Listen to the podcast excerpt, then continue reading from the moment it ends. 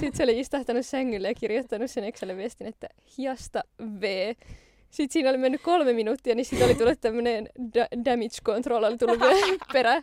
Tee jossu.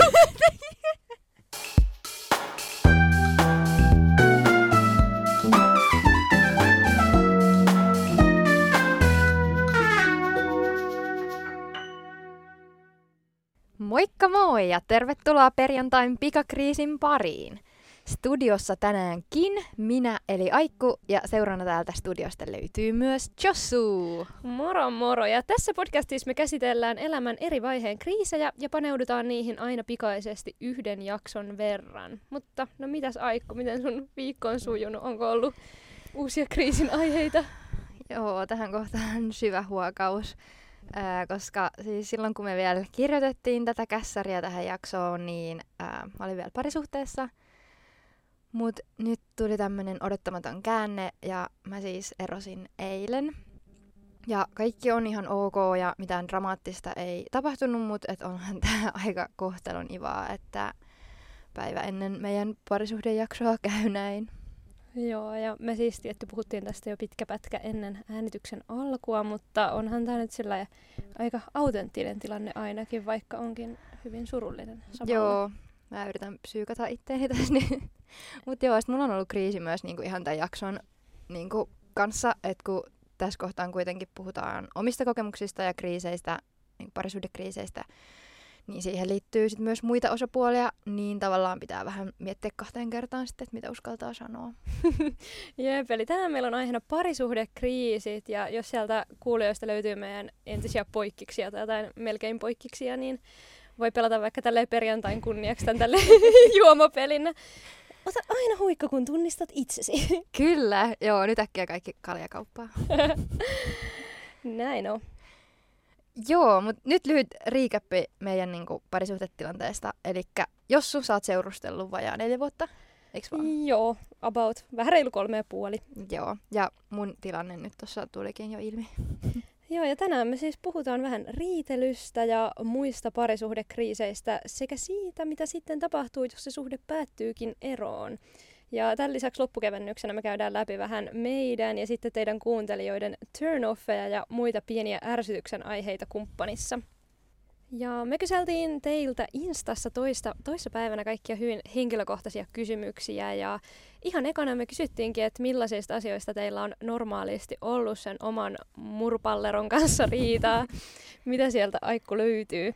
No täällä oli, tuli siis ihan tosi paljon vastauksia, mikä oli ihana nähdä ja Öö, esimerkiksi tämmöisiä, että et ei tule niinku kuulluksi tai ymmärretyksi. Sitten oli niinku, ö, tottumuksista ja esimerkiksi siitä, että minkälaiset odotukset on suhteesta ja vertailu esimerkiksi eksiin.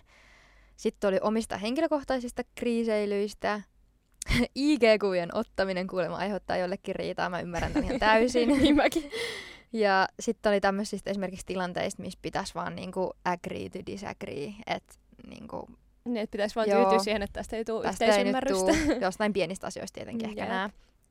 Joo. Ja sit mä niinku ite lueskelin, että aika paljon oli myös tällaisia ihan perinteisiä siivoaminen, kotityöt ja välimatka. Sit myös riidat tollasista tosi arkisista asioista, pienistä jutuista, kuten että ne kaapin ovet nyt ei sit vieläkään mene vaan kiinni tai että tavaroiden säilytyspaikoista on ollut vähän eri puraa myös. Joo, noi on aika tuollaisia perinteisiä, yep. perinteisiä tota, riidan aiheita varmaankin. Missä tota, Jossu sit sun suhteessa on ollut eniten riitaa? Ah, no tota, me itse asiassa aika harvoin riidellään, mutta kaksi sellaista, mistä väännetään kerta toisensa jälkeen, niin rahasta ja sit politiikasta. Ja meillä on siis tosi erilainen suhtautuminen rahaan ja talouteen, mistä nämä molemmat riidat varmaan niin kuin sillai saa alkunsa. Ja politiikasta nyt tietty sillai enemmän ehkä väitellään kuin riidellään, mutta välillä se sitten ehkä äityy sellaiseksi ihan riitelyksi. Mm.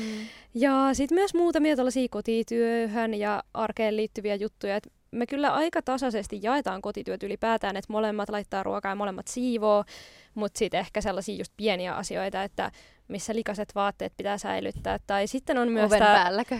Niin, oven päällä roikkumassa. Oven päällä, tai sitten esim, jos salivaatteiden paikka vaan on kassissa lattialla ja sille kassille ei ole paikkaa, niille vaatteille ei ole paikkaa, vaan niiden säilytyspaikka vaan on siinä lattialla. Niin tällaisista jutuista välillä tulee väännettyä. Ja sitten meidän suuri tämmöinen oikein klassikko, tämä voiveitsitappelu, joka kosketti siis selkeästi myös yhtä meidän seuraajaa, oli kirjoittanut tonne, että kuuluuko se voiveitsi nyt sitten sinne voipaketin päälle jääkaappiin vai pöydälle lämpimään? Mitä mieltä sä oot tästä? Mä oon sitä mieltä, että voiveitsi ehdottomasti kuuluu sinne kaappiin sen voipaketin päälle, koska sitten se helposti, jos se on siinä pöydällä, niin vahingossa vaikka laittaa tiskikoneeseen ja sitten tulee periaatteessa turhaa tiskiä, koska se voisi olla vaan siellä jääkaapissa koko aika sen voipaketin päälle. Okei, hyvä, me ollaan samalla puolella. Okei, tais, ei tais, tarvitse riitaa tässä. Taisi jäänyt tähän muuten.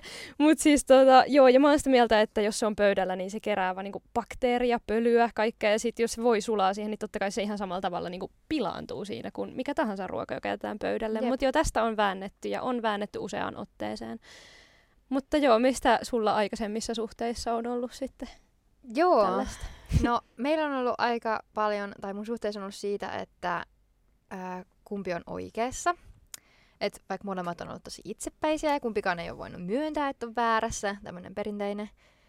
Ja sitten ö, on tullut riitaa niin kuin siitä itse riitelystä. Ja sitten ehkä just tämä, mitä yksi seuraajakin sanoi tuolla, että tulee semmoinen olo, että ei tule kuulluksi. Ja sitten sen takia vähän niin kuin turhautuu ja sitten suuttuu niin kuin siitäkin. Ja äh, jopa enemmän mä sitten suutun riidan edetessä siitä, että jos siinä riidan aikana tulee joku tai se toinen tekee jotain, mikä ylittää tiettyjä rajoja, Hmm. kuin itse sit siitä, mistä alun perin riidellään. Joten ehkä se riitely on suurin riidan aihe ollut mulle. Niin, että molemmilla on sit ollut erilainen tapa lähestyä. Toinen voi olla semmoinen hiljaisempi mököttäjä ja toinen taas sitten... Et molemmilla on vaan tosi... ollut tosi niinku eri tavat riidellä. Mä oon semmoinen hmm. nollasta sataan tyyppi, että mä niinku tulistun saman tien ja hmm. silleen mä oon valmis selvittää sen myös nopeasti. Hmm. Että mä saatan jopa vähän korottaa mun ääntä, mutta sit mä tiedän, että, on, että jotkut ihmiset ei vaan kestä hmm. sitä ja...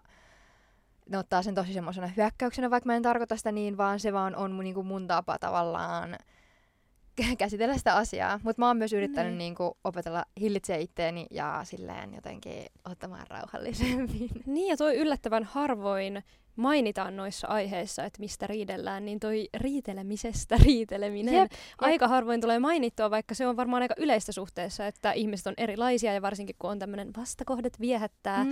niin... Onhan se sillä, että mä ja mun poikaystävä ollaan myös tosi erilaisia riitelijöitä. Että mun poikaystävä ehkä enemmän silleen välttää konfliktia ja jättää mieluummin sanomatta vaikka jostain asioista, jotka saattaa ärsyttää. Sitten mä taas on sellainen niin kuin avoin kirja, että musta voi niin kuin kaiken näkee heti naamasta, jos joku niin kuin ottaa päähän. Joo, ja itse asiassa toi riitelemisestä riitely tuli myös esille tuossa, kun mä luin Ilta-Sanomista tämmöisen artikkelin. Taas, taas on faktaa. Faktaa. Vähän pari artikkelia siellä on läpi tässä. Mutta tota, siellä oli tämmöisen, että viisi asiaa, joista pitäisi riidellä, eli raha, seksi, riitely, sukulaiset ja kotityöt, niin siellä oli just, että riitelystä kuuluu riidellä just sen takia, että selviäisi se, että niinku, tai puhuttaisi siitä, että mm. millä tavalla on hyvä riidellä, että niin. se olisi sellaista rakentavaa riitelyä. Niin, että molemmat just sais oman pointtinsa siitä, että jos toinen mm. on silleen tosi enemmän semmoinen päällekäyvä tai semmoinen, niin sitten välttämättä toinen ei saa ääntään kuuluviin, että sekin on sitten suuri ongelma, että jos ei siitä keskustella. Mutta onko sulla ollut sitten aiemmissa suhteissa esimerkiksi mitään tavallaan sääntöjä tai sellaisia tapoja, että miten sitten ne riidat sovitaan? No joo, joskus oli esimerkiksi semmoinen safe word, että jos tilanne alkaa mennä liian semmoiseksi vastakkainasetteluksi, niin sitten jompikumpi sanoo sen hassun sanan, se oli vielä joku semmoinen tosi naurattava, että silleen niin kuin ei voi mitään muuta kuin vaan revetä. Ja just sit molemmat vaan nauraa ja näin, mutta siis se ei toiminut. Se ei toiminut. Niin tässä sitä istutaan niinkö? Joo, se ei niinku safe wordit ei pelastanut.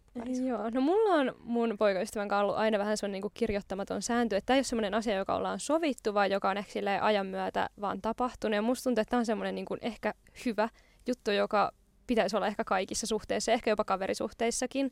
Että sä et tavallaan loukkaa sitä ihmistä sanallisesti, että sä voit kritisoida sen käytöstä, mutta et sitä toista silleen ihmisenä. Että sä voit vaikka sanoa, että sä toimit tosi itsekkäästi, tai että ymmärrätkö sä, että toi mitä sä teit oli tosi itsekästä, mutta sä et voi ikinä sanoa silleen, että sä olet niin itsekäs. Koska semmoiset jutut mm. ehkä niinku satuttaa ja jättää enemmän silleen arveet, ja niihin on sit palataan silleen kerta toisensa jälkeen silleen, niin kun sä oot, mä oon sun mielestä niin itsekäs, tai sä oot aina niin tollanen, mutta sit jos sinä niinku kohdistuu vaan siihen käyttäytymiseen jossain tietyssä tilanteessa, että sä toimit ärsyttävästi tai tyhmästi tai itsekkäästi, ei niin, että sä oot tyhmä, ärsyttävä tai itsekäs, niin siitä on mm-hmm. helpompi päästä läpi. Ja sitten kun se yksittäinen riita ja tilanne on sovittu, niin myös tavallaan ne sanat on sillä hyvitetty, että jos sä oot sanonut niin, niin myös ne sovitaan. Mutta sitten jos sä haukut sitä ihmisenä, niin silloin sitä ei pysty sillä yksittäisellä anteeksi pyynnöllä kuittaan tavallaan. Siis toi on ihan sika hyvä pointti. Mä en jotenkin ole, ole tota, tullut ehkä miettineeksi tota niin paljon. Tai ehkä se, mitä mä koitan välttää riidoissa, on se, että mä sanoisin semmosia vahvoja san- sanoja, kuten että,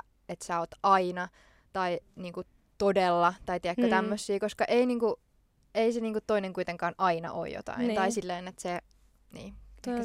Mutta meillä yksi semmoinen riitelyyn liittyvä ongelma on se, että me riidellään aika usein iltaisin. Varmaan just semmoinen väsymys ja semmoinen pitkä päivä takana. Ja sitten tulee iltaisin usein sillai, tota, riitaa, jos sitä tulee. Ja sitten meillä sillä, että mun poikaystävällä on siis maailman parhaat unenlahjat. Mä en käsitä sitä, mutta siis se nukahtaa sillä. Aina. Mä en siis käsitä. Se menee silleen, kääntää kylkeen nukahtaa. Ja sitten mä jään koko yöksi silleen. Kään ei aloin itkeä ja mä oon silleen, ei mä en pysty nukkuun yhtään, kun mä oon oppinut niin kuin lapsesta asti, että vihasena ei voi ikinä mennä nukkumaan, siis vaan sama. Kaikki riidat pitää sopia Joo. ennen nukkumaan menoa. Eikö se ole se sanontakin, että älä anna auringon laskea vihan ylle? Niin siis tämmönen. Just näin, mutta hän on antanut kyllä laskea hyvin monta kertaa sen siihen ylle ja alle ja kaikki alle. Tästä tästä saattaa tulla riita tänään, huomenna kun tää jakso tulee. Yeah. Ei vaan. Mut joo, sitten on tietenkin tällaisia tilanteita, ää, ja parisuhteita, että näitä kaikkia sääntöjä ja rajoja ei jostain syystä ole, tai niitä ei kunnioiteta. Ja tämmöisissä tilanteissa se toinen osapuoli tai molemmat voi altistua sit henkiselle väkivallalle. No mä tiedän sun ystävänä, että sä oot aiemmassa suhteessa kokenut henkistä väkivaltaa, niin haluatko sä kertoa enemmän siitä? Joo, ja tota, mä mietin aika pitkään ennen tätä meidän studiopäivää, että uskallanko mä puhua tästä, mutta ehkä se, että mä en ottaisi tätä niinku esille tässä yhtenä kriisinä, niin vielä jotenkin enemmän vahvistaisi sitä ää, vanhaa valta-asettelua siinä mun entisessä parisuhteessa, jossa mua yritettiin tosi paljon hiljentää. Joten halusin ottaa tämän esille tässä. Ää, ja tää tapahtui siis vanhassa parisuhteessa. Ja ää, pakko nyt painottaa tähän, että ei ollut tää päät- vasta päättynyt parisuhde tämä. ja... Ää, Ennen tätä mun kokemusta mä olin ehkä jotenkin luokitellut henkisen ja ihan fyysisenkin parisuhdeväkivallan semmoiseksi, mistä lukee vaan jostain Facebookin naisten huoneelta semmoisia kertomuksia, että joku mies on ollut sairaaloisen mustasukkainen ja kontrolloinut vaimoaan tai tyttöystäväänsä ja ottanut siltä vaikka avaimia pois, että se ei pääse pois kotoa niin kuin, ja sitten palaamaan kotiin ja tiedätkö kaikkea tämmöistä niin kuin oikeasti mm. tosi sairasta. Ja jotenkin mulla oli semmoinen käsitys, että että pitää olla jotenkin tosi tyhmä ja sokea, että niinku ei taju olemansa henkisen väkivallan uhri. Mutta tämä mun oma kokemus kyllä muutti tätä mun näkökantaa niinku tosi paljon. Ja ehkä senkin takia mä haluan nyt puhua tästä, että, että jotenkin ehkä muutkin, jos siellä on kuuntelijoita, jotka yhtään tunnistaa itsensä tästä tilanteesta tai näistä fiiliksistä, mistä mä puhun, niin jotenkin osaisit kyseenalaistaa vaikka eri tavalla sitä parisuhdetta ja omaa mm. tilannetta ja saisi ehkä jotain rohkeutta vaikka lähteä siitä pois. Mutta joo, siis toi kyllä alkaa niinku aika salakavallasti, että joko niinku rakastumispäissään sitä ei ymmärrä tai sitten katsoo niinku tosi läpi sormiensa kaiken semmoisen alkavan pienen manipuloinnin. Ja mäkin kyllä oon fiksu henkilö. Ja silti mä kattelin semmoista kä- käytöstä about vuoden. Ja mm. sen suhteen aikana mä olin aika rikki. Ja varsinkin jälkeenpäin, kun mä uskalsin vihdoin puhua siitä kaikesta tapahtuneesta kavereille, niin ne tunteet, mitä siinä vaiheessa kävi sit läpi, niin oli aika raffeja. Ja jotenkin tunsi itsensä niin tyhmäksi, että on oikeasti ikinä vaan niinku alentunut semmoiseen ja niinku kestänyt semmoista käytöstä joltain. Ja mm. Mutta toi... usein tuollaisissa tilanteissa mm. onkin se, että sen pystyy näkemään vasta jälkikäteen, kun pystyy tarkastelemaan sitä silleen etäältä, että harvoinhan sitä tapahtuu sillä yeah. hetkellä, kun itse elää sitä, elää sitä kokemusta, että sitten vasta kun saa vähän perspektiiviä, niin pystyy näkemään, että kuinka vaikea tilanne se sitten olikaan. Joo, siis ehdottomasti. Ja ehkä kauheinta oli se, että se vaikutti tosi paljon mun itsetuntoon ja siihen, että miten mä näen itteni, että koska siitä vaan tulee niin semmoinen olo, että mä teen kaiken väärin. Ja no siis semmoinen vaan, että mä oon ihan hirveä ihminen. Mm. Ja se jää tosi pitkäksi aikaa sen jälkeen, että ei siitä vaan yhtäkkiä palaudu, että vaikka se suhde päättyy. Mm. Ja tämmöinen henkinen väkivalta voi siis olla esimerkiksi kontrollointia, alistamista, syyllistämistä ja vaikka överiä mustasukkaisuutta, uhriutumista, manipulointia, valehtelua ja sitten sen toisen heikkouksien hyväksikäyttöä ja gaslighttaamista. Ja siis jos joku ei tiedä, mitä tuolla gaslighttaamisella tarkoitetaan, niin ehkä just tota, mitä sä Aikku tuossa aikaisemmin sanoit, että tunsi itsensä huonoksi ja että tunsi, että itse on tehnyt mm-hmm. väärin.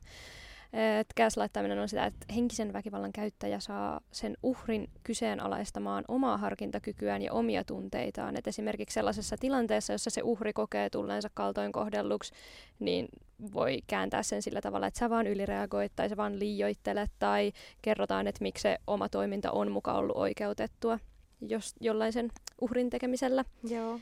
Ja niin, gaslighttamisen uhri saattaa tuntea olonsa tosi hämmentyneeksi tai se tavoite usein siinä onkin just se, että pystyttäisiin jotenkin hämärtämään sen uhrin kuvaa siitä todellisuudesta, mikä sullakin oli, että sä sanoit, että sulla jotenkin katosi kokonaan se todellisuuden taju, että Joo. sä et enää niin kuin, sä vaan näit sun omat virheet ja itseäsi jotenkin tosi huonona. Joo, ja omat virheet, jotka ei välttämättä edes ollut virheitä, vaan ne oli vaan niin kuin istutettu mun päähän ne ajatukset, mikä just. Tavallaan on tosi sairasta. Just näin. Ja mä haluan vielä lisätä tuohon, kun sä sanoit, että se on tosi salakavalaa ja jotenkin on niin silleen rakkauspäissään, ettei välttämättä edes tajua, että sitä tapahtuu, niin usein tota, se henkisen väkivallan käyttäjä saattaa ollakin just semmoinen tyyppi, joka on tosi sosiaalisesti taitava, koska sehän vaatii tietynlaisia mm. sosiaalisia taitoja, että sä pystyt vaikka manipuloimaan ihmistä. Ja sen takia se saattaa vaikuttaa se tota, vaikka tosi hyvältä kaverilta, tai se saattaa olla niinku ihan sikahyvä kaveri tai semmoinen kaveripurka, joka on semmoinen hassu ja hauska ja karismaattinen tyyppi, mutta sitten niinku suljettujen ovien takana saattaakin tapahtua jotain ihan muuta. Jep, just näin. Ja sit mä oon miettinyt myös sitä, että missä niinku se raja menee tavallaan, että mikä sit on henkistä väkivaltaa ja mikä vaan ehkä semmoista huonosti kohtelua. Et koska no fyysinen väkivalta on silleen, se on tunnistettavissa, koska siitä jää todisteita, mutta sit henkisestä väkivallasta jää vaan se paha olo uhrille, että siitä harvoin on ehkä muita konkreettisia todisteita. Totta kai voi olla myös jotain konkreettista, mutta kuitenkin, että se paha olo, joka on sillä uhrilla, niin on kuitenkin niin kuin subjektiivinen kokemus, että tavallaan pitäisikö sitten aina määritellä vaan sen uhrin kokemuksen kautta. Niin, toi on tosi vaikea kysymys, että se raja on niin silleen häilyväinen, että mutta totta kai aina, jos kohtaa suhteessa huonoa kohtelua, niin kannattaa erota. Kyllä. Että oli se sitten mitä Joo. tahansa. Onneksi en ole enää tuossa suhteessa. Ja nyt jos tämä mun nykyinen eksä on kuunnellut tätä, ja on varmaan jo aika huppelissa, jos on ottanut taas Jossun aiemmasta neuvosta vaariin. Siellä on perjantai-fiilis tällä hetkellä. Joo, sitten riitelystä vähän eteenpäin. Puhutaan vähän tämmöisistä muista parisuhteen, parisuhteen solmukohdista, jolloin ehkä pariskunnat usein kriiseilee tai eroaa. Ja tämmöisiä on esimerkiksi yhteenmuutto, lasten hankinta ja tämmöiset, mutta meillä ei ehkä ole kauheasti kokemusta tämmöisistä ruuhkavuosista, niin keskitytään asiaan nimeltä ensimmäisen, kolmannen ja seitsemän vuoden kriisit. Ja nämä on mun mielestä ihan legit juttu, koska mä tiedän oikeasti todella monta pariskuntaa, ketkä on eronnut ekan tai kolmannen vuoden kohdalla. Ja sit itse asiassa mä tunnen monta, jotka on eronnut viiden vuoden kohdalla, niin mä en tiedä, pitäisikö tuohon väliin tulla se viiden vuoden kriisi. Siis jep, ja tämähän on suoraan jostain terveystiedon kirjasta, että ensimmäisen vuoden kriisi tulee, kun se alkuhuuma karisee ja Joo. ne pinkit lasit lähtee veksi ja näkeekin kumppanin yhtäkkiä uudessa valossa ja kaikki ne aikaisemmin ihanat söpöt piirteet onkin ärsyttäviä ja näkee sen toisen tosi realistisesti ja muutenkin se suhde sit arkistuu.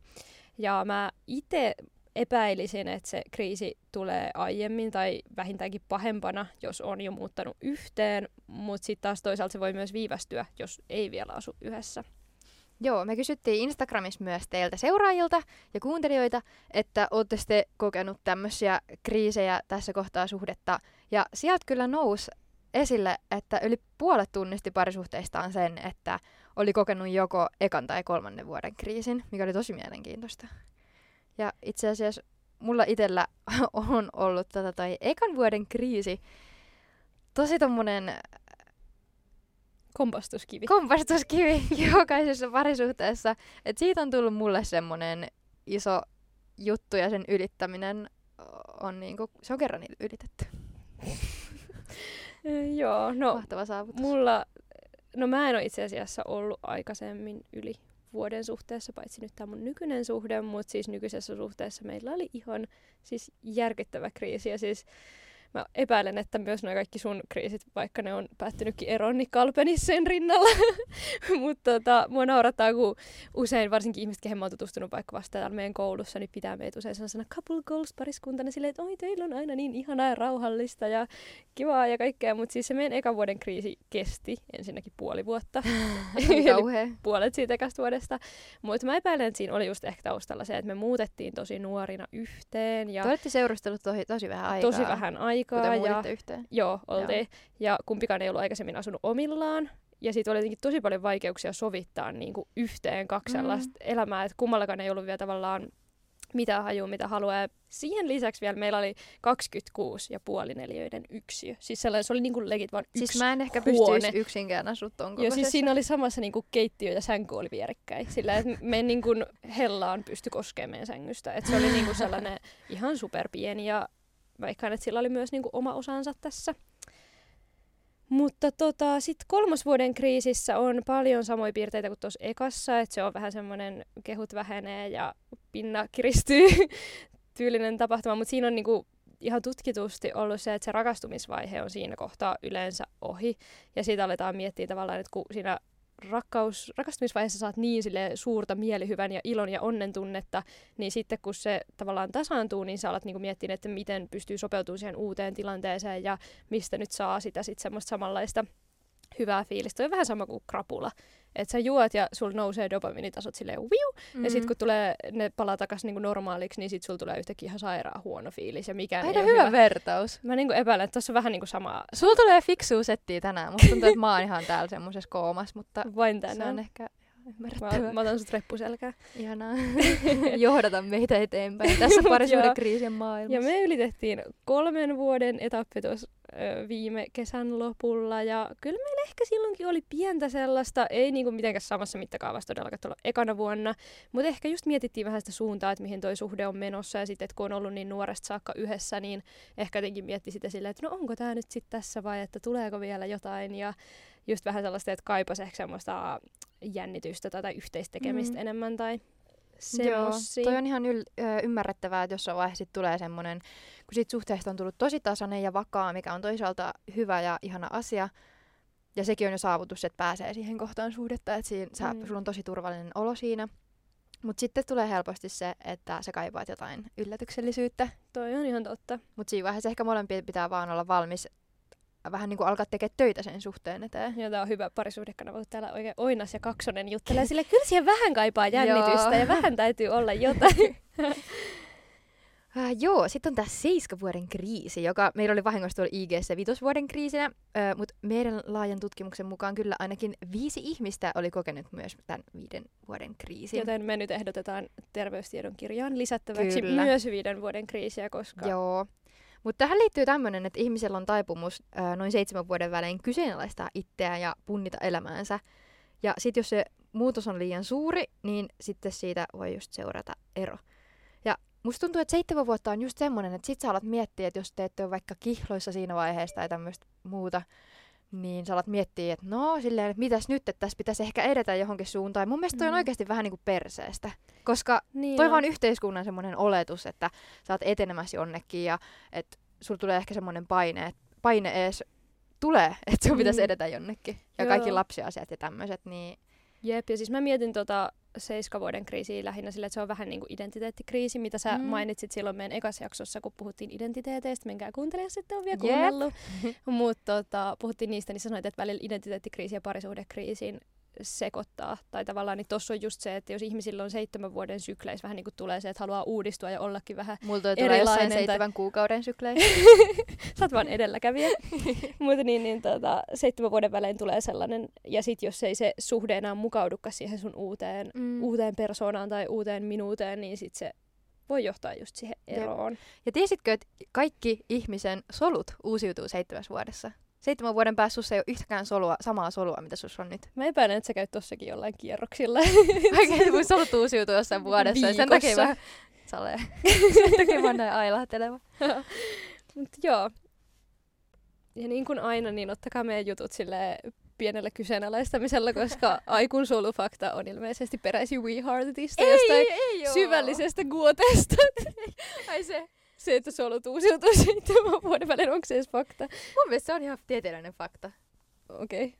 Tsekatkaa, älkää uskoko kaikkea, mitä täällä sanotaan, joo. Uskokaa jotakin. Mut joo, kuten tässä nyt äsken sanottu, niin nämä kriisit voi joskus päätyä eroon. Mites Jossu, monta kertaa sä oot särkännyt sun sydämen? Oi miten ihana. Öö, no mä sanoisin, että ehkä kaksi kertaa, joista toinen ei kyllä edes ole tavallaan ero. Mutta tota, toinen oli sellainen mun ensirakkaus ja toinen tavallaan sitten semmoinen ei niin vakava, vähän semmoinen enemmän semmoinen säätötyylinen, mutta vähän silleen, että ehkä päästi väärän ihmisen vähän liian lähelle ja sitten sattui sillä lailla kunnolla. Mutta mä en laske tähän nyt sitä mun ja mun nykyisen poikaystävän pientä eroa, joka tapahtui silloin tota, ykkösvuoden kriisissä. Sanoinko mä edes siitä? Mutta me erottiinkin hetkeksi itse asiassa silloin. Niin olimme Joo. silloinkin kyllä vähän heartbroken. heartbroken, mutta mä en laske sitä, koska sydän on ehjä ja kaikki hyvin. Mut entä sä? Joo, öö, no tota, kerran silleen kunnolla. Ja sitten tota, toiseen eroon liittyy myös tosi paljon öö, helpotusta ja vihaa ja tämmöistä, että en mä tiedä, osaanko mä jotenkin laskea sitä edes sydänsuruksi. Koska mä en ollut yhtään surullinen, että se päättyi, mä olin vaan todella vihanen ja jotenkin mm. silleen, mä en osaa sanoa. Mut eka asia, mistä me itse asiassa Jossunkaan bondailtiin, oli just meidän niinku, erot ja suhteet. Niinku ekana iltana, kun me tutustuttiin. Niin olikin. Ja siis se, että meistä molemmista on tehty eron jälkeen diss-tracki. Mä olin siis joskus Ai lukion kauhe. ykkösellä sille niinku way way back sille yhdessä. Mä sanon nyt lainausmerkeissä yhdessä. Sulta on kuitenkin sellainen teini-juttu. Mut joo, niin oli sellaisen tota... pojan kanssa joskus viisitoista-kuusitoista-vuotiaana ja sitten me erottiin ja se teki musta diss-trackin ja se sanoi siinä, että mä näytän Zlatanilta, koska mulla on niin iso nenä ja mä kuulin tosta jossain A B C:llä silleen, että mun kaverit tuli silleen, e, kuuliko sä, että se on tehnyt susta tällaisen Nokian biisin upsin. ja, joo, ja että se on esittänyt sitä jossain, jossain tällaisessa ja mä olin ihan, että oh my god ja siitä tuli ihan hirveä riita, mulla tuli siis siitä ihan silleen paska fiilis totta kai, mm. mutta all good, me ollaan nykyään tosi hyviä kavereita ja edelleen silleen tekemisissä ja mä en itse asiassa ikinä kuullut tota biisiä lopulta. Oikeesti? En. Mitä? En. Kun me sovittiin sen, niin se poisti sen ja se ei suostunut kuun- sun kuunteluttaan sitä mulla. Ei. Ai kamala. Ehkä, ehkä toi on vaan hyvä asia sitten. Mutta terkut, ota, ehkä ota iso huikka kavereita. Tässä kohtaa. Jee, terkut sinne. Joo, mulla ei ehkä ollut ihan noin paha toi. Et mä en ehkä sanoisi sitä musta tehtyä biisiä edes diss-trackiksi, vaan, diss-trackiksi, vaan se on vaan semmonen biisi, joka mun eksä teki. Niistä kaikista fiiliksistä, mitä silloin meidän eron jälkeen oli. Ja mä pystyn kyllä samaistumaan niihin sanoihin, että kummallakin oli aika samat fiilikset siinä eron jälkeen. Molemmat haikaili tosi pitkään toistensa mm. perää. Ja sitten, no loppujen lopuksi oltiin vaan niin eri elämäntilanteissa, että se ei oikein onnistunut. Mut siis, se mun eksän tekemä biisi on vielä oikeasti hyvä. Se oli siis semmonen piste iin päälle siihen jotenkin, että siis mä oikeesti niinku oon kuunnellut sitä, koska se on hyvä. Tällaisella oikein matkalla itse inhoon, sä vaan vaibailet himassa johonkin biisiin, jossa haukutaan se. Ja mä siis muistan, kun mä olin silloin sen työpaikan vessassa ja joku tuli kysyä multa, että onko mä kuun- kuullut sen biisin, että kertooks tää susta. Ja siis mä kuuntelin sen ja mun teki niin mieli vaan oksentaa, koska tiedätkö se niinku kourasu sellainen vatsasta. Sellainen Ai kunnon kourasu ja kaikki vanhat tunteet vaan tuli pintaan ja siitä oli oikeesti siis... monta vuotta jo silloin siitä meidän erosta, että se oli tehnyt sitä Ai biisiä kauhean. Kyllä pitkään. Joo, no mulla ei taas ollut ehkä ihan noin syvällinen, että mulla oli ehkä vähän tämmönen kevyempi keissi, mutta mä oon sitä paitsi ylpeä mun nenästä. Mä oon ihan ylpeästi Zlatan nykyään. Mut sit kun se suhde päättyy eroon, niin voiko sun mielestä eksän kanssa olla kaveri? Toi on kyllä niinku tollanen klassikko kysymys, johon on varmaan ihan yhtä monta mielipidettä kuin on vastaajiakin, mutta mä uskon, että se riippuu tasan siitä, että kuinka paljon siinä suhteessa on ollut sellaista keskinäistä kunnioitusta, koska mulla on aika korkeat kriteerit ylipäätään mun kaikille kavereille, ja mä en ikinä haluaisi sellaista kaveria, joka kohtelee mua huonosti, ja mä en haluaisi niin kuin eron jälkeen olla kavereita, vaan sen takia, että se tuntuisi jotenkin olevan silleen looginen seuraava askel, että nyt kun me ei ole enää yhdessä ja me ei enää pusseilla, niin pitäisikö meidän sitten vaan niin kuin olla frendei, niin en mä halua sillai, tota, tavallaan sellaisia kavereita, jotka ei kohtelemaan yhtä hyvin kuin mun mm. niin kuin jo nykyiset hyvät kaverit, joita mulla on. Tavallaan niin... kukaan ei tuo mitään lisäarvoa sun elämään. Hirveet sanoa tälleen, mutta joka vähän niin kuin ottaa enemmän kuin antaa. Siis just toi. Mutta sitten mä uskon toisaalta, että jos on ollut hyvä buuki siinä suhteessa ja kaikki on ollut ihan silleen ok ja ero, vaikka sen takia, että on jotenkin kasvanut erilleen tai mm. jotain, niin miksi ei? Kyllä mä uskon, että jos sä pystyt olla oikeasti onnellinen sen toisen puolesta ja siitä erosta ei tule mikään kilpailu tai Mutta siis kyllä mä oon osan tällaisten entisten säätöjen tai poikaystävien kanssa tosi hyvissäkin väleissä, mutta sitten taas osa on sellaisia, että vaihtaisin kyllä kadun puolta.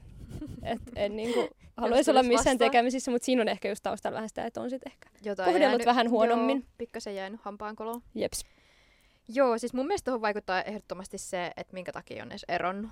Tai mm. että et jos on just vaan tämmönen, että tunteet on haalannut ja kasvettu erilleen, niin kyllä mä uskon, että sä voit ihan hyvin olla sen kaveri. Mutta sitten jos se on vaikka siinä tilanteessa, että et te erotte jonkun syyn takia, vaikka molemmat vielä rakastaa toisiaan, niin ehkä se tarvii vähän aikaa, että ne tunteet haalenee siitä, että pystyy oikeasti aidosti niinku olla vaan kaverina sitten. Niin. Mutta kyllä mä näen sen ihan mahdollisuutena, koska usein eroissa kaikista kamalinta mun mielestä on se, että niinku se tyyppi vaan yhtäkkiä katoaa sun elämästä. Mm. Sillä se on, on niinku, se on oikeasti shokki sun jotenkin mielelle. Tai että mulla ainakin itselläni, äh, mulla ei ole ehkä kauhean niinku, silleen monia lähe, oikeasti niinku läheisiä ihmisiä. Niin sitten kun yksi niistä harvoista läheisistä ihmisistä yhtäkkiä lähtee, niin se on niinku tosi jotenkin raffia. Niin ja kyllä mä ymmärrän sen, että miksi ihmisillä on tavallaan tarve vielä silleen pitää kiinni ja se tuntuu jotenkin kaikista mm. luonnollisemmalta olla silleen, no mut hei, kyllä me vielä viestitellään ja kyllä me vielä nähdään ja laitetaan viestiä jollain kavereit, mutta miksi pitäisi, Jep. jos niinku se ihminen on jo todistanut, mm. että se ei ole sun arvoinen, niin Jep. ei se ole sun arvoinen myöskään kaverina. Niin. Joo, se kyllä. Entäs erilaiset coping-keinot eron hetkellä? öö, Joo. Niin siis niinku tällaiset selviytymiskeinot. Joo, selviytymiskeinot. Mä en tajunnut sua. Mulla on ehkä ollut vähän huonot selviytymiskeinot eroissa. Et, äh, mä oon ollut aika rikki ja niitä kaikkia tunteita mä oon yrittänyt tukahduttaa esimerkiksi juhlimisella. Ja loppujen lopuksi toi ei ole ollut yhtään hyväksi ja se romahdus on tullut paljon pahemmana sit myöhemmin, niin kuin kauan vielä sen eron jälkeen. Et tätä tapaa en suosittele kellekään kä- niin kuin tällaisen kriisin käsittelyssä. Don't do it. Jep, me ollaan tässä kyllä taas silleen, niin, kuin niin eri, erilaisia ihmisiä, että mä oon taas tämmönen kunnan... Mä tykkään hirveästi kuunnella musiikkia, mä kuuntelen kaikkia biisien sanoja silleen supersyvällisesti ja silleen, mustakin tuntuu just tältä tällä hetkellä. Ja sit... Toi on kyllä niinku klassikko. Mistä sä tiedät, Hei, pitää, Ed Sheeran, meidän... miltä musta tuntuu? Meidän pitää jakaa meidän parhaat tota, biisit Instagramiin. Joo, siis parhaat mulla on niin monta tollaista surullista listaa. Kaikki parhaat bangerit siinä, niin te voitte kuunnella niitä tai äänestää, onko ne hyviä tai jotain. Joo, ja sit mä... poppi vai floppi? Poppi vai floppi, nimenomaan. Ja siis tota, mä myös kirjoitan. Mä kirjoitan tosi paljon, mulla on monta päiväkirjaa ja mä kirjoitan niinku ihan kaikesta, mutta sit varsinkin, jos on ollut jotain surullisia fiiliksiä, niin silloin mä kirjoitan tosi paljon, että mulla niinku löytyy kokonaiset kirjat kaikista mun ex-poikaistavista tai entisistä säädöistä. Et niistä löytyy ihan silleen... Mut luet sä niitä ikinä? Öö, no joskus, jos mulla on sellainen tiedäkö, marttyyrifiilis, että mä haluan silleen oikein niin kuin velloa, itkeä, niin velloa silleen surussa ja itsesäälissä nimenomaan. Ja sit, okay. oon mä, niin kuin, mähän oon lukenut sullekin joskus niitä, mä muistan, niin, että me ollaan joskus silleen keskusteltu noista. Mut joo, mm. se on kyllä ihan silleen hauska silleen turvallisissa määrin palata johonkin vanhoihin fiiliksiin välillä. Mm. Mut joo, mä oon vähän tämmönen runotyttötyylinen, niin tota... Mut siis tuli mieleen tuosta sun aiemmasta juhlis- juhlimisesta. Tiedätkö sä, mihin tää on menossa? Mä tiedän, mihin tää on menossa. Joo, mutta siis silloin kun me oltiin tutustuttu syksyllä kaksituhattayhdeksäntoista, niin Aino aiksin nopeasti sit erosi sen, sen silloisen poikaystävän kanssa. Ja tota, sit me oltiin baarissa sen muutama päivä sen eron jälkeen ja sitten tota, mun piti mennä aikulle yöksi. Ja sitten sä olit vähän silleen kadonnut ja mä kysyin joltain meidän luokkalaisilta silleen, että mihin Aino meni? Et mä luulin, että se meni niinku tiskille. Mä menin varmaan että... hakemaan vettä. Joo, joo just perus. Hakemaan vettä, että mihin se, mihin se sitten meni, että se ei tullut takaisin koskaan. Ja sitten joku oli silleen, ah se kävi tässä kyselemään, että missä sen pyörä on. Että se lähti kotiin ja mä olin silleen, no mitä hittoa. Sitten mä laitoin sulle viestiä silleen, että missä oot. Sitten sä laitoit silleen jokin tunnin päästä silleen, niin siis on jo kotona kyllä. Ja mä olin silleen, okei. Okay. Ja sitten tota, seuraavana päivänä Aikko oli silleen, että ei hittoa, että mä laitoin tolle mun entiselle poikaystävälle viestin yöllä, että kato, että mä oon laittanut silleen, että hiasta vt jossu, että me ollaan laitettu sille yhdessä, siis niinku haista v, viin, viineri, tee jossu, tällaisen viestin, että me ollaan yhdessä laitettu tällainen yöllä, ja mä olin silleen, että mä en muista kyllä yhtään, että me oltaisiin laitettu tollaista viestiä, että miksi mä olisin lähettänyt sun ex-poikaystävälle viestiä. Ja sitten me alettiin katsoa niitä aikoja, niin Aikko... oli lähtenyt baarista ja pyöräillyt yksin kotiin, käynyt hakee heseä. Sitten se oli istahtanut sängylle ja kirjoittanut sen Excel viestin, että hiasta V. Sitten siinä oli mennyt kolme minuuttia, niin siitä oli tullut tämmönen da- damage control, oli tullut vielä perään. Tee jossu. Vaikka me ei oltu edes samassa paikassa. Mä oon ollut silleen, että mun kaveritkin on vihaisia sulle. Sä oot eli silleen, okei nyt mä menin liian pitkälle. Ää, silleen, sitten oot silleen, miten tää pelastaa tää tilanne. Papa, tee jossu. Niin, silloin silleen kolme minuuttia myöhemmin, mutta aika oli silleen oikeasti yksin kotona. Joo. Et... Mut siis tästä on tullut kyllä ihan legendaa, että meidän wifin salasana on esimerkiksi hiestä vt jossu. Joo, se on jäänyt kyllä vähän elää. Kyllä. No niin, ja sitten vielä viimeisenä me kyseltiin meidän Instagramissa, että millaisen ihmisen kanssa sä et ikinä seurustelis. Ja tässä oli siis aika, taso oli aika alhainen, että ne oli ehkä enemmän tämmöisiä pieniä ärsytyksen kohteita tai pet peeves -tyylisiä, että Aikku esimerkiksi sanoi, että se ikinä seurustelisi ihmisen kanssa, joka joisi maitoa. Mutta tuota, saatiin ihan sairaasti hyviä vastauksia teiltä. Joo, näitä tuli siis ihan hirveästi. Niin tuli.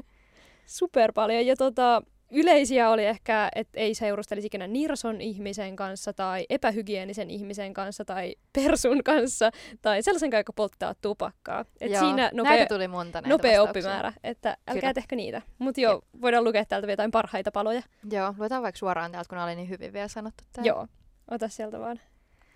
Joo, täällä tuli esimerkiksi, että ei kunnioita termiä parisuhde, polttaa päivittäin tupakkaa tai pitää Sami Hedbergia hauskana. Omaa pienemmät reidet kuin minä, ei pese hampaita kautta huolehdi hygieniasta, kuuluu Ex on the Beach -ihmislajiin. Ei ymmärtäisi tai hyväksyisi mun kiinnostuksen kohteita tai harrastuksia, öö, ei pitäisi siivoamisesta, ei ole syvällinen tai kykene syvällisyyteen, ei omista yhtään rytmitajua, tämä oli musta hauska, joka ei olisi L G B T Q I A-ystävällinen kautta olisi rasisti, sovinisti, yms. Joo, siis toi on mun mielestä hyvä pointti, koska mielipideasioista, esim. Voi just kiistellä rahasta tai taloudesta, niistä voi kiistellä vaikka silleen niin kuin loputtomiin. Mutta talouteen ja rahaankin niin kuin... liittyy kyllä arvot vahvasti. Niin, va, niin kuin joo, joo, mutta siis mun mielestä ne on vielä silleen, että voi sanoa niin kuin mielipiteen jokin asiaan. Minun mielestä Suomen talouden varoja pitäisi ohjata joo, enemmän tänne totta. tai enemmän tänne, ja se on niin kuin mielipideasia, ja mielipiteet voi tapella keskenään, mutta sitten kun mennään tollaisiin asioihin, jotka ei ole mun mielestä ihmisoikeudet. Niin ihmisoikeudet ei ole mielipideasioita, ja se niistä niin kuin, mä en ikin voisi kyllä kanssa seurustella ihmisen kanssa, joka on vaikka eri mieltä silleen tasa-arvosta tai joo, jostain tollasesta, että siinä tulee mun kyllä kanssa raja vastaan. Sama, ehdoton sama. Sitten jatkuu täällä. Käyttää nenäkorua, polttaa tupakkaa, ei huolehtisi siisteydestään, omasta ja kotinsa, mässyttäisi, jolla olisi huoputetut rastat, jolla, asem, jolla olisi asematunnerista ostetut solmuväriät ja haaremihousuja. Kaikki tamperelaiset tietää asematunnelin, sen ihme voodoo-kaupan, mistä leimahtaa hullu haju siihen tunneliin. Joo, siis sä oot niinku hetkellisesti aina jossain Turkin kadulla. Joo, sä menet hetkeksi Turkkiin, kun sä kävelet joo, asematunnelin läpi. Mutta joo, sieltä solmuväriät ja haaremihousut on ihan no-go. Nimenomaan. Sitten jatkuu, tekee huonoa musiikkia, ei käyttäydy kunnioittavasti toista kohtaan, kuuntelee Petri Nygårdia tai muita sauna- ja viina-type of biisejä, puhuu rallienglantia. Öö, sitten tää tuli, aina tää on tää nirso, nukuin, yöliä, ny, nukuin yön yli ja vastaan sittenkin nirso, toivoo herkkumestari. Joo, semmosia. Sitten sulla oli vielä siellä jotain. Öö, joo, no täällä on dumattu frisbee-golf-harrastuksena. Ai ai. Ja paksujen kaulaketjujen käyttäminen. Sitten pelaaminen, tietokonepelit tai pleikka. Aika paha. Ei vaihda sukkia päivittäin, mutta on tarkennettu, että käytetyt sukat voi sitten kerran vielä mennä salisukista. Okay. Mutta jos se raja ylitetään, niin siitä on no-go. Joo. Siitä on muutamat perusvastaukset taas tässä. Käyttää ruumiaa kenkiä, käyttää L V:n vyötä, syö puuroa aamupalaksi, myy huumeita, kuuntelee Taylor Swiftiä, on blondi, on tyhmä. On Miksi noi tuli peräkkäin? Mitä ihmettä? En mä tiedä. Eikä ne ole samalta ihmiseltä? Ei ollut. Okei, okay, hyvä. On lyhyempi kuin mä suluissa, vaikka nytkin ollaan jo liiposimella. Ei omat tavoitteita tai pessimistinen elämän ote. Haluaisi laittaa sipulia ruokaan. Sisustaa kaiken valkoiseksi ja kutsuu tyyliään uniikiksi. Toi on mun mielestä jotenkin, jotenkin tommonen symppis. Öö, ei ole ikinä joutunut tekemään töitä asioiden eteen. Eli ilmeisesti jos on saanut liikaa vähän niin kuin annettuna. Joo. Se on kans mulla kyllä vähän sama. sama. Öö, ei usko tieteeseen tai lääketieteeseen. On esim. Koronasalaliittoherra. Toi on kans aika hyvä. Öö, ei kunnioita muita kautta naisia, kautta aspatyöntekijöitä, kautta vanhempiaan. Sekin on ihan hyvin sanottu. Mm-hmm. Ja viimeisenä vielä, käyttää huumeita. Okei. Okay. Joo, löytyi tommosia isompia linjoja, kuten huumeet, siivous, nirsouspersut ja hygienia. Nirsot, persut ja... Nirsot ja persut pois. Joo, siinä. Sori. Niin, mutta siinä oli muutamat meidän seuraajien turn-offit lueteltuna, ja me voidaan vielä tähän loppuun kertoa muutamat meidän omat. Me siellä Instagramin puolella vähän avattiinkin tätä. Esimerkiksi mä en voi seurustella ihmisen kanssa, joka ei olisi koskaan lukenut yhtäkään kirjaa. Ja mikä sulla ei ole? Mulla oli se, että jos juo maitoa. Tiedätkö silleen, että sä otat joku kaksi lasia maitoa, kun sä syöt ruokaa niin joka ateriaan, niin mun mielestä se on oikeasti vaan vähän niin kuin silleen, että come on, toi on aika niin kuin kaksituhattaviisi juttu. Toi on aika alaste juttu. Tämä on A A-meininki. Mutta joo, sit mulla on yhdyssanavirheet, mutta tää on kyllä paha, koska mä ymmärrän, että jollain on lukihäiriö ja ei voi sille mitään. Mutta siis toi on oikeasti mulle vaan semmonen, että jos mä näen yhdyssanavirheen, niin mulla tulee saman tien semmonen niinku... Oh. Joo, siis mulla luki tuolla kans listan ensimmäisenä huono kielioppi ja joo. Sitten skifileffat tai ihmiset, jotka haippaa jotain Harry Potteria siis silleen niin kympillä. Siis mä oon niin loukkaantunut, tämän takia me ei voida seurustella siis, keskenään. Mä en tykkää ite fantasiaa tai skifileffoista yhtään ja sit jos joku niinku oikeasti on silleen, ah, ootko sä nyt joku... Mitä ne on ne Harry Potter-tuvat? Sille, että jos joku kysyy multa silleen, että missä siis tuvassa nyt, sä oot, niin mä siis nyt jos sin... joku näkisi mun ilmeen, niin mun ilme on semmoinen excuse me. Mut siis mä vaan kääntyisin kannoillani, jos joku kysyisi multa, että mikä mun Harry Potter-tupa on. Että se on silleen, että ei. Ei. Toi on niin sellaisen ihmisen kanssa. Missä oot kaikista parhaat ihmiset, hei. Aha. Mä siis, mä en myöskään voi seurustella ihmisen kanssa, joka vihaa Star Warsia. Mä ymmärrän, että joo, Lord of the Rings, jee, mut niinku Star Wars, come on. Eita. Seuraavaksi, mitäköhän, mitä olisi vielä semmosia luonteenpiirteitä? Tota, onko sulla sellaisia, josta sulla on niinku tullut semmonen juokse, että heti jos joku antaa, red flagi. Niin, antaa merkkejä jostain, niin sulla tulee semmonen, että okei, okay, ei. Mm, no ehkä, siis varsinkin se, että jos mä saman tien huomaan, että toisilla on tosi erilaiset arvot, niin joo. Se ehdottomasti. Joo, no tossa tulikin puhetta silleen vähän, että jos on niinku tollaisissa merkittävissä asioissa. Joo, niin se on saman tien niinku iso red flag. Joo, no mulla on ehkä sillä monta luonteen piirrettä, josta mä tiedän, että ei vaan tuu mitään. Mutta tota, ehkä semmoinen, että mä oon niinku aikaisemmin jotenkin tietty nuorempana, mutta ollut sille viehättynyt vähän sille, että jos joku on sille vähän mysteerinen tai vähän sille hard to get tai mm. sille, että se on sellaista vähän niinku pelailua se homma, mutta sille, että nykyään mä olisin heti, että jos tulisi niinku ton tyylinen tyyppi, niin mä olisin heti silleen, oi ei, ei, ei, ei, ei. Että mä no, niinku no, no. jotenkin, mitä enemmän tulee ikään, niin sitä enemmän mä oon silleen mahdollisimman niinku... Niin, arvostaa semmoista aitoutta. Niin, että asiat silleen soljuu omalla painolla ja ihanasti silleen, että sitä ei tarvi niinku yrittää ja ei tarvi silleen vääntää ja sählätä ja miettiä. Ja silleen, voinko mä nyt laittaa viestin, kun se on lukenut tämän jo viisi minsaa sitten, vai pitäisikö nyt miettiä näin? Että se olisi mulle niinku heti silleen red flag, että mun mielestä toi on tosi silleen lapsellista touhuu. Jep. Vinkki nuoremmille sinne, että jos on kriisiä tämän asian kanssa, niin oikeasti olkaa vaan aitoja omia itseänne, ja älkää niinku liikaa yrittäkö jotenkin pelata tuommoista mm. jotain peliä. Niin kuin ei parisuhde ole mikään silleen, että niin. et sehän on niinku vaan täysin hyvä merkki, jos se soljuu mm. silleen. Jos se tykkää super... toisesta, niin sano niin, sille ääneen. Että silleen, että voi nähdä ja sanoa luonnostaan silleen, että hei mä tykkään susta ja mm. se menee tosi omalla painollaan, mutta liian helposti sitäkin silleen jotenkin ei arvosteta tarpeeksi, tai usein ihmiset on mm. silleen, aha, mua alkoi ahdistaa, kun se näytti heti liikaa kiinnostusta, tai että tämä että, että, että etenee nyt liian nopeasti, tai silleen, että musta on, että liian usein sellaisista asioista ahdistutaan, ja sitten taas sitä pidetään jotenkin ihailtavana, että... Että on jotenkin hard to get, ja niin, jotenkin se on silleen, semmoista että, vähän mystistä pelailua. No, anna sen pojan vähän odottaa, että jep. avaa viestiä vastaakin vasta kymmenen minuutin päästä, niin se on jotenkin silleen niin kuin enemmän ok, ja mä en niin kuin tiedä miksi, mutta se olisi mulle niin kuin nykyään heti silleen, että mä en jaksaisi tollaista yhtään. Sama juttu. No niin, nyt aletaankin olla jo voiton puolella ja jakso alkaa olla paketissa ja tuttuun tapaan meillä täällä lopussa on aina meidän parhaat vinkit tällä kertaa suhdekriiseistä selviytymiseen ja mä voisin ensimmäisenä sanoa, että ennaltaehkäisynä älä ota nirsoa, älä ota persua tai toisaalta sellaista tyyppiä, jota täytyy hirveästi jahdata. Joo, ja sitten suhteen aikana, että jos riitely aiheuttaa riitaa, niin sopikaa riitelyn säännöt.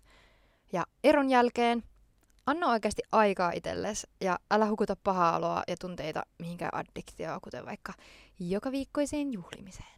Ja sitten vielä ihan viimeisenä mä haluan vaan muistuttaa kaikki, että voi veitsi kuuluu jääkaappiin. Joo, kiitos kun kuuntelitte ja laitoitte meille tosi paljon vastauksia. Ja jos ette seuraa meitä vielä Instagramissa, niin menkää seuraa at pikakriisipodcast. Ensi viikolla kriiseillään työpaikalla. Oh yeah. yeah. Silloin nähdään, eikö kuullaan. Moi moi! Moikka!